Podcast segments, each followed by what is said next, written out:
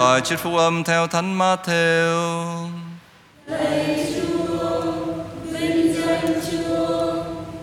Khi ấy, Chúa Giêsu phán cùng các môn đệ rằng, khi cầu nguyện, các ngươi đừng nhiều lời như dân ngoại.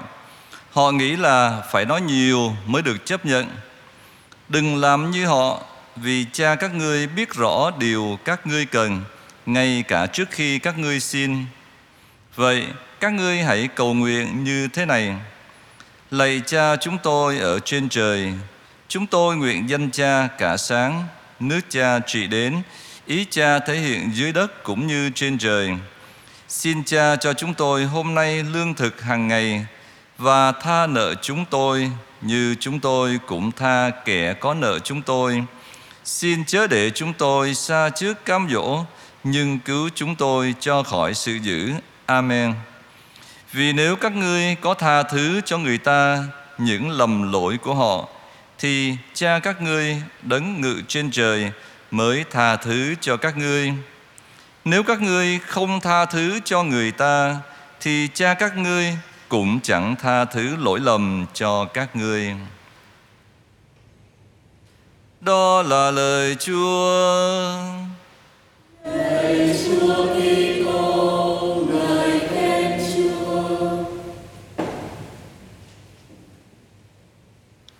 Lời cầu nguyện đẹp lòng Chúa.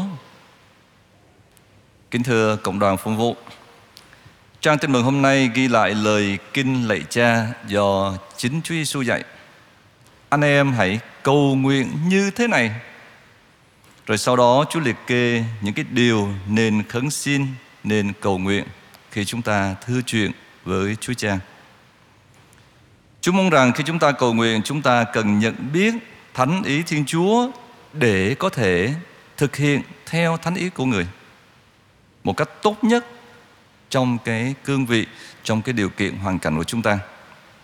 Điều Chúa muốn nhắc chúng ta đó là không nên làm là cái chuyện nhiều lời và toàn là những cái lời trống rỗng, những lời cầu xin không đẹp ý Chúa, chẳng muốn theo ý Chúa mà chỉ muốn Chúa thực hiện ý của mình.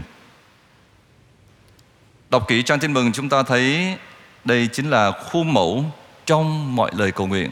Bởi vì lời cầu nguyện này do chính Chúa Giêsu dạy chứ không phải là do một ai khác.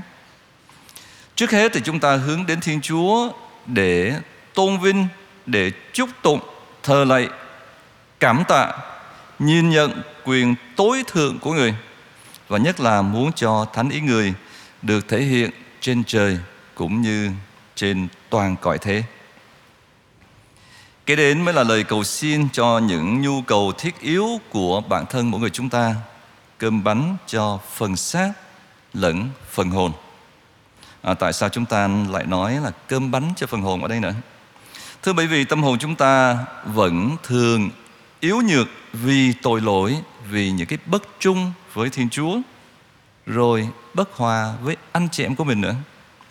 Thế nên chúng ta cần đến Chúa để người củng cố thanh tẩy tâm hồn chúng ta để người giúp cho thân xác chúng ta nhất là giúp cho linh hồn chúng ta được khỏe mạnh được trong sáng thánh thiện. Sau khi kết thúc lời kinh à, Chúa Giêsu lại tiếp tục nhấn mạnh đến việc là hãy tha thứ cho người khác. Khi đọc đến đây tôi tự hỏi tại sao Chúa Giêsu lại nhấn mạnh đến việc là tha thứ cho anh chị em mình.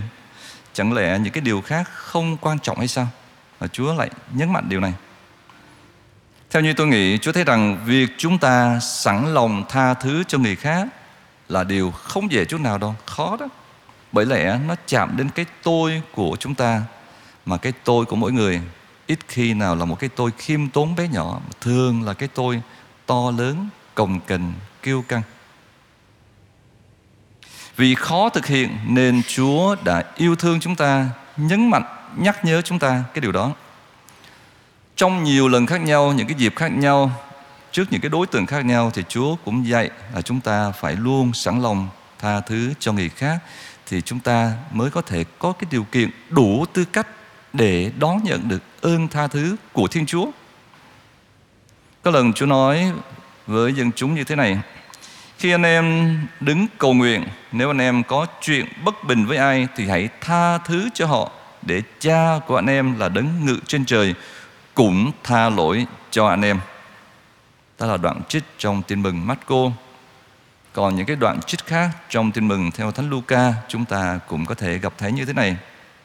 Chúa nói, anh em đừng xét đoán thì anh em sẽ không bị xét đoán. Anh em đừng lên án thì sẽ không bị Thiên Chúa lên án. Anh em hãy tha thứ thì sẽ được Thiên Chúa thứ tha. Rồi lần khác, Chúa cũng nhắc chúng ta dù nó xúc phạm đến anh một ngày đến bảy lần Rồi bảy lần trở lại nói với anh Tôi hối hận Thì anh cũng phải tha cho nó. Một cái điều kiện đó là Chúng ta phải tha thứ và tha thứ luôn mãi đó. Noi gương Thiên Chúa là cha chúng ta Luôn sẵn lòng tha thứ. Thế nên thưa cộng đoàn Ngoài việc ngợi khen, chúc tụng, tạ ơn Thiên Chúa, Đó là những điều mà chúng ta phải làm mỗi ngày, Thường xuyên trong mọi thời khắc trong đời sống của chúng ta. Thì chúng ta cần lưu tâm đến cái mối tương quan với anh chị em của mình. Đặc biệt là cần thể hiện sự cảm thông, thương xót và nhất là cái điều mà Chúa nói chúng ta trong tin mừng ngày hôm nay, đó là sự tha thứ.